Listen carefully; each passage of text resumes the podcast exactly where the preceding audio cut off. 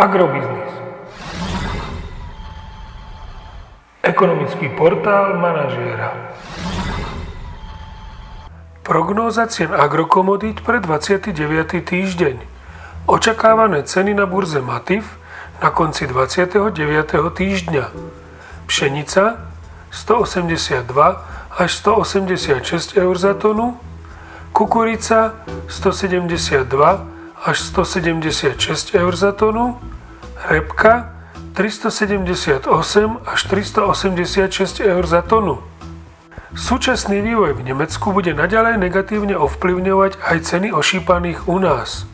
Môžeme očakávať návrat cien do pásma 1,32 až 1,39 eur za kilogram jatočnej hmotnosti. Agromagazín nemení svoj minulotýždňový odhad očakávaných cien surového kravského mlieka na Slovensku na júl až september 2020. Predpokladáme, že ceny nafty na Slovensku budú tento týždeň stagnovať okolo hodnoty 1,4 eur za liter a benzín Natural 95 má technický priestor pre rast o pol eurocenta za liter na hodnotu 1,17 eur za liter.